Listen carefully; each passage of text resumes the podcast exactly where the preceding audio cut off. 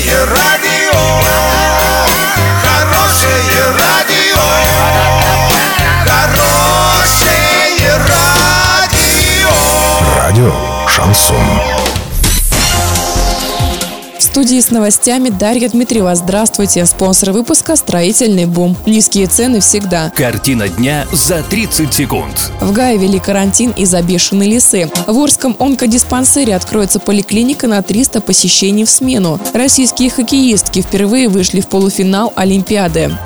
Подробнее обо всем. Подробнее обо всем. С 14 февраля в Гае вели карантин из-за заболевшей бешенством лисы. Информацию подтвердили в управлении ветеринарии Оренбургского Минсельхоза. Через два месяца после проведения всех необходимых мероприятий карантин снимут.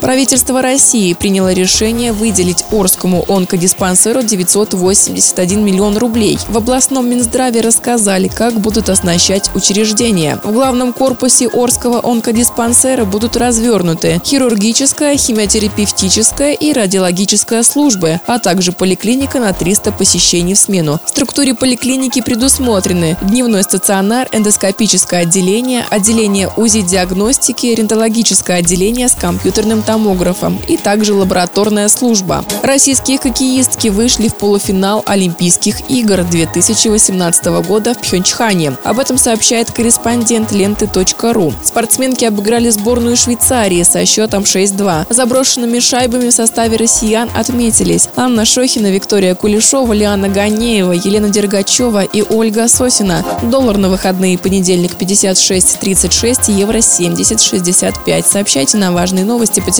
Ворске 30 30 56. Подробности фото и видео отчета на сайте урал56.ру. Напомню, спонсор выпуска «Строительный бум». Дарья Дмитриева, радио «Шансон Ворске».